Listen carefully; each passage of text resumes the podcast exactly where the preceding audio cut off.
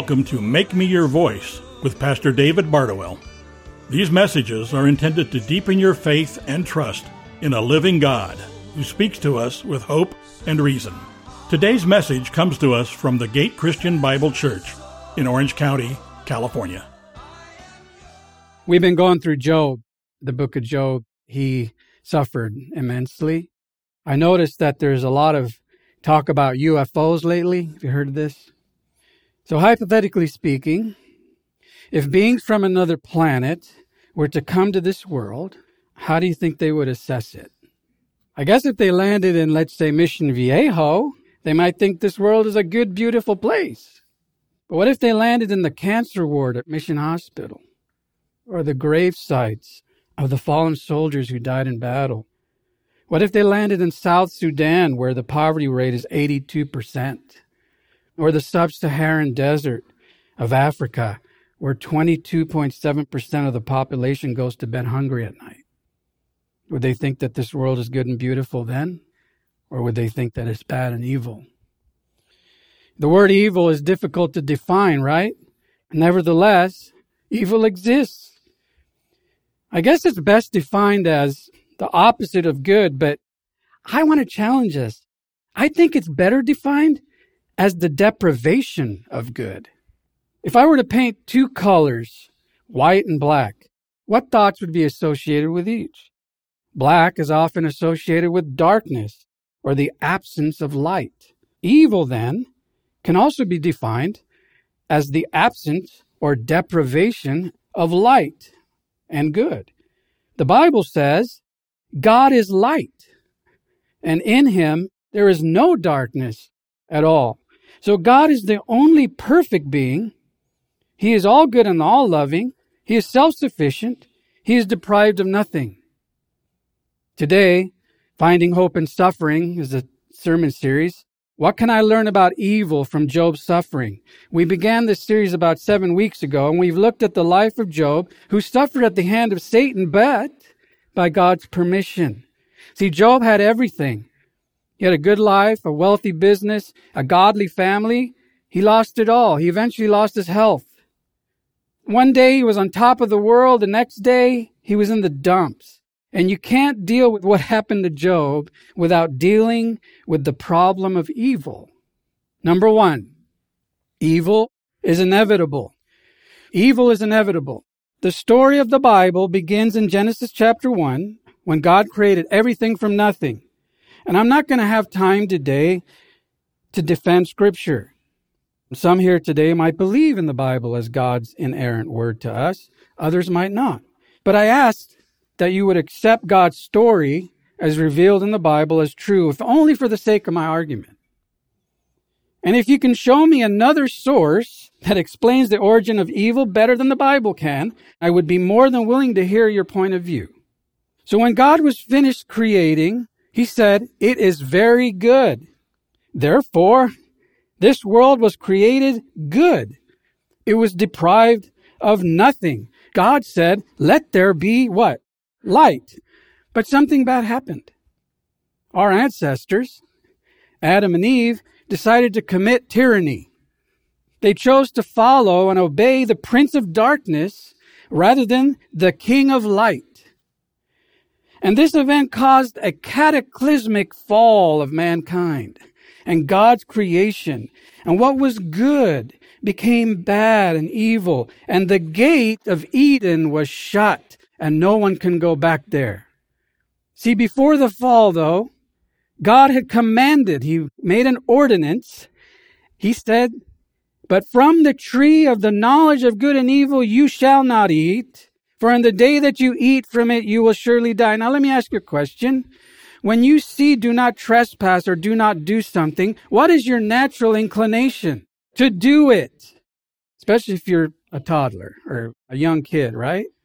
God did not want his kids to experience or even know evil. That's how much he loves you. So he put limitations on them. And let me tell you this God's limitations are always for the benefit of his kids. We don't think they are. But his kids, Adam and Eve, weren't satisfied with just knowing God. They wanted to be God. Look what happens. God commands one thing. Satan says another thing. You will not certainly die, the serpent said to the woman. For God knows that when you eat from that tree, your eyes will be open and you will be like God, knowing good and evil.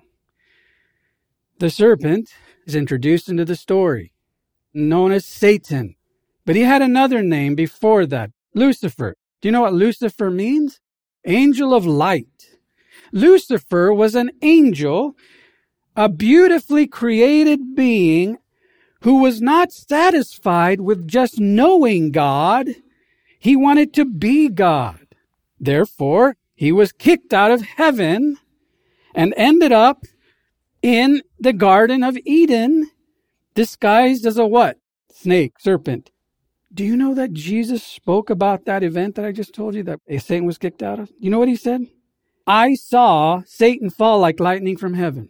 Here's what I want to challenge you with, because there's a lot of people who think that the Bible, especially the Old Testament, are myths. They're just made up fables.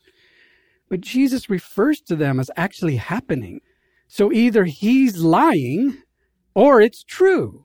So Satan is known as the evil one. He is behind all evil. He is known as the father of lies, a murderer. He wants to kill, steal, and destroy your life. He wants to kill and steal and destroy anything that is good. So he lies to Eve. He says, You won't surely die. And Eve took the bait, in this case, the fruit. And at that moment, sin that was not in the world entered the world. Sin is defying and disobeying God. And what was very good became tainted with very bad. And this happened. Cursed is the ground or the earth because of you, Adam and Eve. Adam and Eve committed treason against the king, and the punishment was what? A curse, a curse of mankind and the earth. This is our plight. Why is there sickness?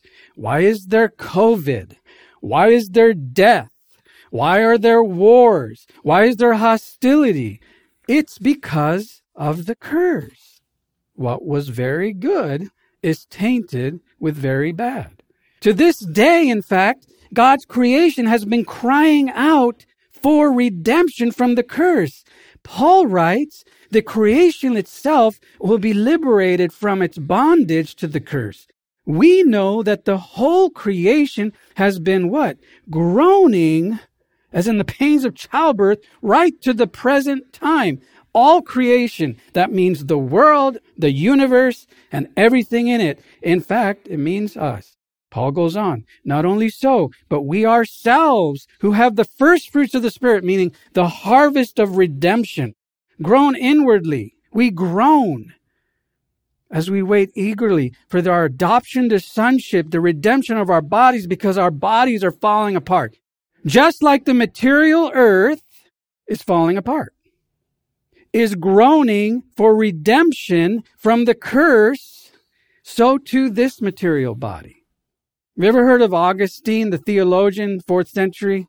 He wrote extensively on evil. And he used the key term that Paul also uses. It's the word corruption, or in Latin, corruptio. The apostle Paul uses this term in 1 Corinthians 15, which is a great passage about the resurrection and the redemption of the body. And he says this, for this corruptible body must be clothed with incorruptibility.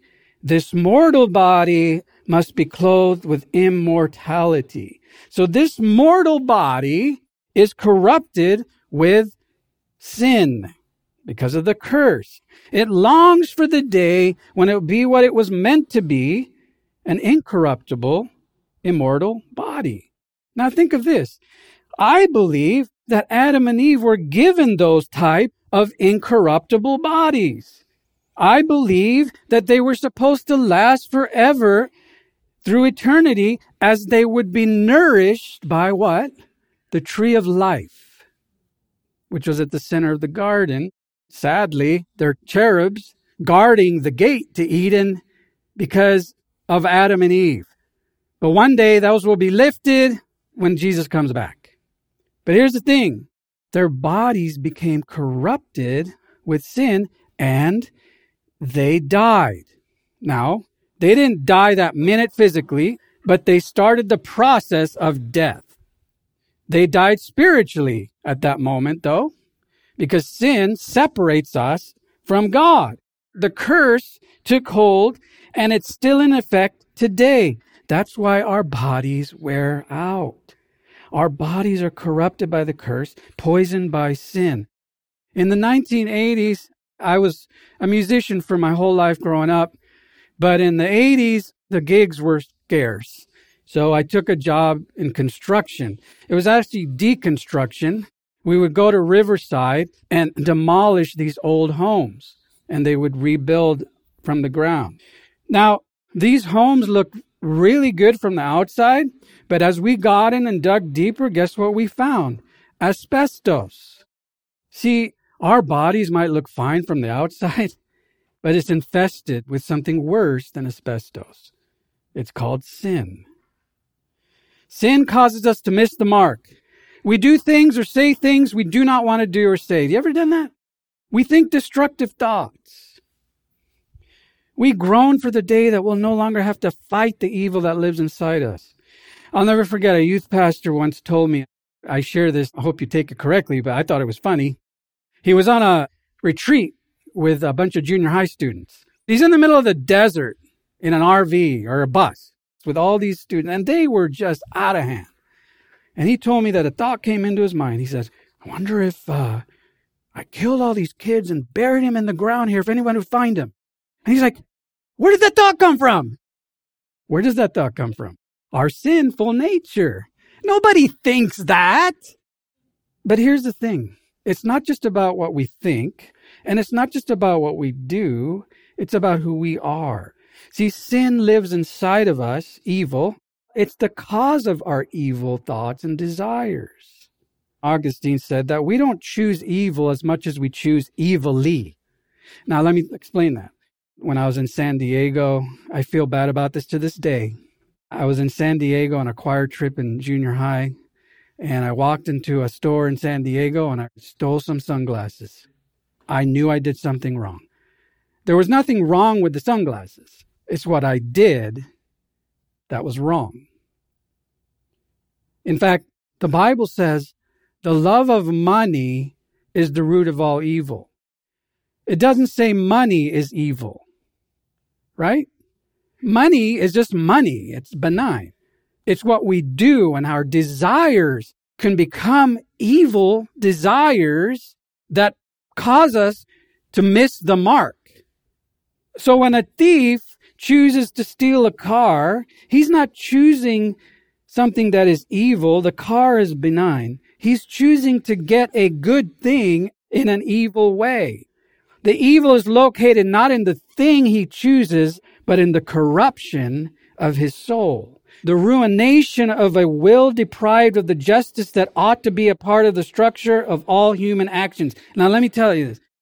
We know instinctively that something is wrong in the world. I don't have to tell you this. But how do you know that it's wrong? Because instinctively you know what's right. You wouldn't know what it's deprived of if you didn't know what it should have, right? See, you know that a house is ruined only because you know something about what the form of a house should be. It's the same with our bodies, the same with our souls. You know instinctively that this world and people are corrupted because you know what this world and people should be like. But because of the curse, we can't accomplish that it's corrupted. Now, it doesn't mean that people can't try to do good things. That's not what I'm saying. But evil will always get in the way at some point. I mean, think about the motives. You might want to do a good thing, which is great, But what is the motivation behind that? Dig deep. So your question might be then, why does God make corruption possible in the first place? Why does he make creatures that are corruptible? And Augustine would answer this way. They are corruptible precisely because they are creatures. They are created, right? And we also know the backstory, which is sin and the curse. Every house that is built is a house that got ruined. And some houses might last longer than others. But eventually the wood's going to rot and the house will fall. Only God is incorruptibly good. Creation in itself is corrupted because God does not create himself. He creates creatures who in essence are corrupted. That's why Paul wrote, this corruptible body must put on incorruption. How does that happen? How does that happen? You put on Christ. You wear Christ. And what does that mean? It means that you believe in Christ. And when you believe in Christ, Christ comes into your life and then your outer garment becomes righteous. Not because you are righteous in yourself, but because Christ is righteous. Look what Paul writes. Read it with me. For as many of you as were baptized into Christ have put on Christ. Now that word baptized in the Bible, it could mean water baptism or it could mean spirit baptism. In this context, it means spirit baptism. It means that you have received the spirit of Christ, which is the Holy Spirit, by faith in Christ, not by good works, by faith in Christ, and now you have put on Christ. So think about this. Jesus Christ is the only person to not be corrupted by sin. The Bible says he is without sin. He was born out of Mary's womb, but the Spirit of God is the seed, not Joseph. If Joseph was the seed, then sin would have been passed through the seed. He is without sin because he was born of God, but he was also fully human because he was born from Mary. Now, when someone puts on Christ by faith in him, that person becomes like Christ, not God, but righteous. This person is born from above or born again. The corrupted creature is made new. That's why 2 Corinthians 5:17 is a very important verse. Look. If anyone is in Christ, which means that you are in him by faith, and he has come into you by his spirit, he is what? A new creation. The old has passed away. Behold, the new has come. Now, this does not mean that this new creature won't sin because we still possess this old body. But the new has come and what was meant to be in Eden with God forever will be made a reality in the new Eden, the new earth and the new heaven. And by the way, as with our material body, this earth's material body will receive a new body. And in the middle of the garden, guess what you're going to find? The tree of life in Revelation chapter 21, which is the end of the story. You'll see the tree of life. Eden is back open. All the believers are living there with God and they're being nourished in their eternal bodies with the nourishment of the tree of life. This is the thing. The Bible says everyone is destined to die once and have judgment. Everyone will die mortally in the body, physically, unless Jesus comes and takes us back with him before that. But you don't have to die spiritually. You can become born again today. You can receive Christ right now by believing in him. it doesn't matter how many times you go to church, it matters whether or not you've come to Christ. So Unless you put on Christ, you will remain corrupted and remain under the curse, and you will surely die. Second, evil can be used by God for good. Now that's a fascinating statement. Because the question must be asked, if there is a God who is good and who is sovereign, why does he allow evil? And I'm here to tell you today, ladies and gentlemen, that not only does he allow evil, he uses evil to accomplish his will. That blows my mind, and it should blow your mind. But he's sovereign. He can do whatever he wants. It doesn't mean he is evil. He uses evil to accomplish his will. We see it in the Bible. We see God using Pharaoh to accomplish his will in Israel. We see God using Nebuchadnezzar, who was an evil king, a Babylonian king, to accomplish his will to discipline his people. Again, that does not mean that God is evil. It means that he uses evil. Okay? Look, what Joseph, remember Joseph? Did he have some whacked out brothers or what? They tried to kill him and they couldn't kill him. They decided, not, let's not kill him. Let's just sell him to slave traders. And they took him off to Egypt. But at the end of Joseph's life, this is a powerful statement. Joseph says this As for you, brothers, you meant evil against me, but God meant it for good. Doesn't say God uses it even. He says he meant it for good. So all that pain and suffering that Joseph went through after that period of his life was done, he raised Joseph up to the second position in Egypt and saved Israel. He used Joseph to save Israel. Now, you might say, yeah, but he went through a lot of stuff. But I'll tell you what, whatever God wants to do with my life, please do it. Cause I screwed it up. Job suffered like Joseph. His second part of his life was blessed. Look, Job 42, 12, the end of the story of Job. The Lord blessed the latter parts of Job's life more than the former part. And look at this verse, the next verse. He had seven sons and three daughters. That's exactly what he had before. Now, rabbinic tradition, interestingly, reads Job to suggest that these are his dead children resurrected. That's what God can do, ladies and gentlemen. He can resurrect what was dead. Putting on Christ means clothing yourself with the blessings that surpass this life. Your second life, your eternal life, will be more blessed than the former. Why? Very important verse. Remember what I started with. Read it with me. There will no longer be any curse. What? Can I hear a hallelujah? I'm tired of the curse. One day there ain't going to be any curse. If you place your faith in Jesus Christ, you will put on Christ and you will be with him forever in heaven with God and all the resurrected people that you love who have placed their faith in Christ. And there will no longer be any curse. That's why there'll be no more pain, no more crying, no more dying, nothing like that. Now, I asked you at the beginning, you might not believe the Bible is inerrant, the Word of God, but I asked you to at least follow the story. That's an incredible story.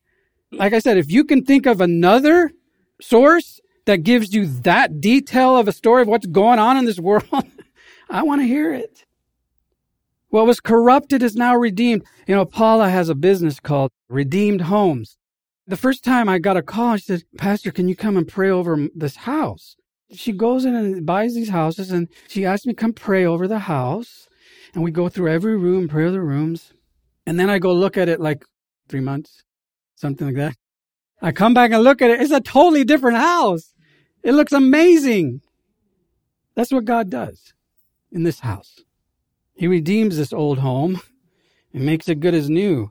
That's why the Bible says, read it with me. Do you not know that you are God's temple and that God's Spirit dwells in you? Now let me ask you a question. Is it possible for something to remain corrupted if God's Spirit lives in there? No. And you can't make yourself uncorrupted. Only God can do that. I grew up going to church. We drove 40 miles to a Greek Melkite Byzantine Catholic church in North Hollywood. And I heard about Jesus, but I didn't know who he was. I thought he was always mad at me. I had him on a cross on my wall. I always felt bad, like I was ashamed. He hates me. Like, am I screwing up my life? I also grew up playing as a musician. And when I was 12 years old in that San Diego trip where I stole sunglasses, sadly, I met a drummer who was in the same junior high, John Stamos, who's an actor. And I asked him to come join my band. And it was him, myself and my brother all doing gigs. And it was amazing. And then through that, I got to play with Richard Carpenter, the Carpenters, and toured the world and the Beach Boys. I was like on these huge stages, and I was the most empty, depressed person because I wasn't fulfilling my purpose. I thought that was my purpose, and I'm like, if this is it, Jim Morrison was my idol, the lead singer of the Doors, and I was going to end up like him. So one day, I'm riding my bike to the beach. I prayed. I said, God, if you really got to show me. And a few weeks later, my phone rings. The guy says, Hi, is Bob there? I said, I'm sorry, I have the wrong number. And before he hung up, he goes, Hey, man, Jesus loves you. It's like, okay. Next day, I'm in a mall and there's a guy sitting on a bench and he looks at me and he goes, Hey, man, Jesus loves you. And about a week later, I'm in a parking lot and there's all these cars and there's one car that my eyes focused on, a pink VW bug that had spray painted all over it in fluorescent colors. Jesus loves you. And I remember praying, God, if you're real, you have to show me. And he did. And that moment, I placed my faith in Jesus Christ. And a weight, it felt like a weight fell off of me.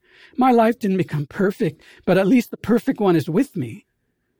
And then from that point on, God ordained me as a pastor at Saddleback Church in the music ministry in 1993. Here I am, how many years later? But that's what God can do. That doesn't mean He's going to make you a pastor. It doesn't mean He's going to send you to Africa. Everyone goes, oh, He's going to send me to Africa. No. There's people here who need Jesus. Your neighbors need Jesus. You need Jesus. And last, evil was defeated at the cross. That's the most important thing, people. Look, most people know intuitively that this is not the end of the road.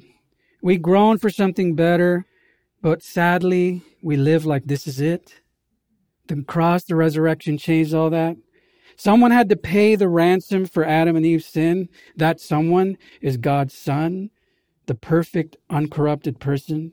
He had to be someone who can mediate between God and man, so that person is the God man, Jesus Christ. He took upon himself to live the life I could not live, and to die the death I should have died. And when he said, It is finished, it was done. It was over. And the Bible says he disarmed the rulers, the evil, the spiritual authorities, and disgraced them in public. He triumphed over them by the cross. Satan has no power over you anymore regards to sin and death if you have put on Christ because you are in Christ and he is in you and he's going to take you home to be with him when you leave this earth. Don't leave home without him. Let's pray. Lord, I thank you for this morning. I thank you that we could have this opportunity to worship you, to learn about you. But if we leave here just with head knowledge, that's not what transforms us. I pray that this morning that people will accept Jesus Christ as their Lord and Savior and believe in him so that they can put on Christ and defeat this evil world. That's why Jesus said, in this world you will have suffering, you will have trouble, but take heart, I have overcome this world. Jesus has done that for you. When he spread out his arms on the cross, he says, I love you this much. Come to Christ. Maybe you've been coming to church your whole life. Come to Christ this morning. Open your heart and say this to Him and mean it. Lord Jesus, come into my life. I ask you to forgive my sins. Thank you for dying on the cross in my place. Thank you for rising from the dead. I want to rise with you. I want to put you on. I want you to come into my life and be the Lord and Savior of my life. Thank you, Heavenly Father. Only you can draw people to yourself. I can't do it, Lord. Only you can change. Only you can redeem homes. And I ask you, Lord, that you would do that in our life. In Jesus' name, amen. Pastor David Bardowell's message reminds us that God speaks to us with hope and reason so that we can be His voice in this world. Please join us again for Make Me Your Voice, a ministry of the Gate Christian Bible Church in Orange County, California. We would love to have you join us for a Sunday service. For more information or to find our location, please visit thegatecbc.com.